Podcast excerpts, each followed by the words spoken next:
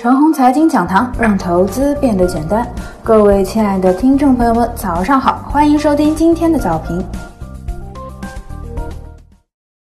当重建工作开始的时候呢，我们就有望迎来大牛市。很多人呢，什么都没有理解好呢，就开始批判我看空了。个人呢，是近一年半来的死多头，从来没有看空过。个人对股市的看法只有两种：涨和休息。眼前的股市需要休息，而不是继续涨下去。休息一段时间，等到重建工作全面开始的时候，我们的股市有望迎来大牛市。之前两周的股市上涨属于救死扶伤。作为一个趋于成熟的资本市场，救死扶伤呢不需要基本面。不过救死扶伤之后，也不能立刻下地奔跑吧。一个从死亡线拉回来的病人，如果直接下地跑个几圈，可能马上又要进抢救室了。这就是我不支持眼前的股市继续再涨下去的原因。很多人拿2008年的美国危机来反驳我这一点，说2008年那么大的危机之后呢，美股都牛了那么多年。对这个反驳呢，我很无语。请问，美国2008年危机当时美股牛了吗？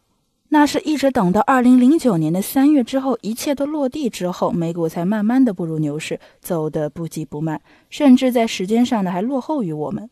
等到一段时间的充分修正和消化，迎来全球的重建，股市才涨，然后才迎来大牛市的。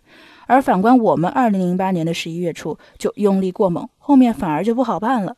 此刻呢，我想也是如此，股市的底部兜住了，系统性的风险摆脱了。然后就应该多休整一段时间，而后再起来，很可能就会迎来大牛市。有时候啊，急一时却丢了全局。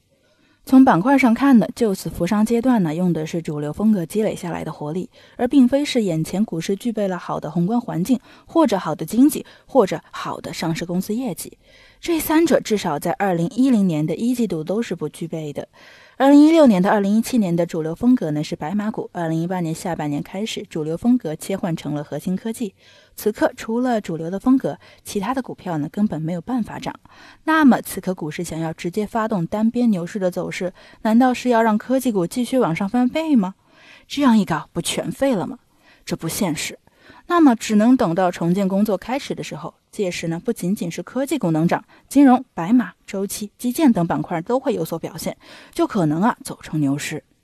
以上就是我们今天的全部内容，祝大家股票涨停。